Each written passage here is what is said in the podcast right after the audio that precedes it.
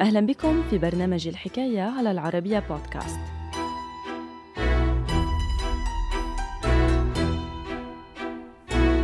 مجاعة خلفت أكثر من مليون ضحية في الاتحاد السوفيتي. كان من ضمنهم نحو 300 ألف أوكراني. تفاصيل الحكاية في مقال للكاتب طه عبد الناصر رمضان بعنوان بعد الحرب العالمية تسبب السوفيات بمجاعة قتلت نحو 300 ألف أوكراني الحكاية.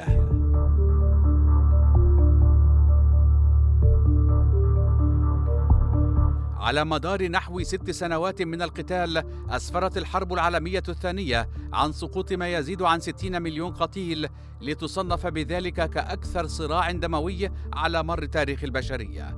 وفي الأثناء صنف الاتحاد السوفيتي كأكثر الدول المتضررة من حيث حجم الخسائر البشرية بهذا النزاع العالمي. فما بين الثاني والعشرين من يونيو 1941 تاريخ بداية الغزو الألماني للأراضي السوفيتية والثاني من سبتمبر 1945 الموافق ليوم توقيع اليابان على وثيقة استسلامها خسر الاتحاد السوفيتي أكثر من 20 مليونا من مواطنيه بالمعارك المستعرة ضد قوات دول المحور. وعقب نهاية الحرب العالمية الثانية غاص الاتحاد السوفيتي بأزمة جديدة. حيث عجزت هذه القوة العالمية الجديدة عن إطعام مواطنيها لتواجه بذلك ويلات مجاعة فتكت بالملايين.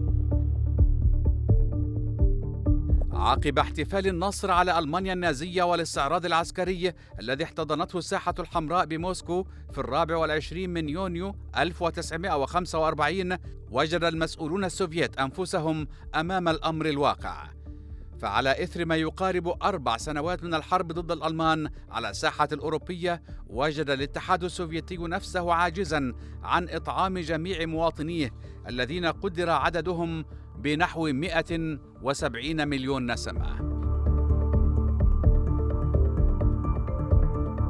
إلى ذلك وجد الاتحاد السوفيتي نفسه أمام هذا الوضع بسبب تراكم العديد من العوامل. فبسبب سنوات الحرب دمرت البنية التحتية بشكل شبه كامل بأهم المدن السوفيتية. فضلا عن ذلك نال القطاع الزراعي نصيبه من هذا الخراب حيث خربت الحقول وأحرقت وافتقر الفلاحون للحبوب والأسمدة وآلات الزراعة وتزامنا مع عودة الجنود السوفييت من جبهات القتال نحو ديارهم شهدت نسبة الولادات بالاتحاد السوفيتي ارتفاعا لم تكن البلاد مهيئة له وقد جاءت العوامل المناخية لعام 1946 لتزيد الطين بلة فبسبب الجفاف والقحط الذي شهده ذلك العام كانت المحاصيل السوفيتية من الحبوب ضئيلة مقارنة بتلك التي سجلت عام 1945 واملا في مواصلة سياسة الإصلاح الاقتصادي ما بعد الحرب العالمية الثانية قلص المسؤولون السوفييت الحصص الغذائية المتوفرة للمواطنين تزامنا مع تواصل ارتفاع أسعار السلع الغذائية وللظهور بمظهر الدولة القوية والشامخة في سياق الحرب الباردة أمر القائد السوفيتي جوزيف ستالين بتجنب الحديث عن المجاعة ومواصلة تصدير المواد الغذائية ورفض أي مساعدات قد تقدمها دول أجنبية. خلال هذه المجاعة التي استمرت ما بين منتصف عام 1946 ومطلع عام 1948 توفي ما يزيد عن مليون سوفيتي بسبب الجوع.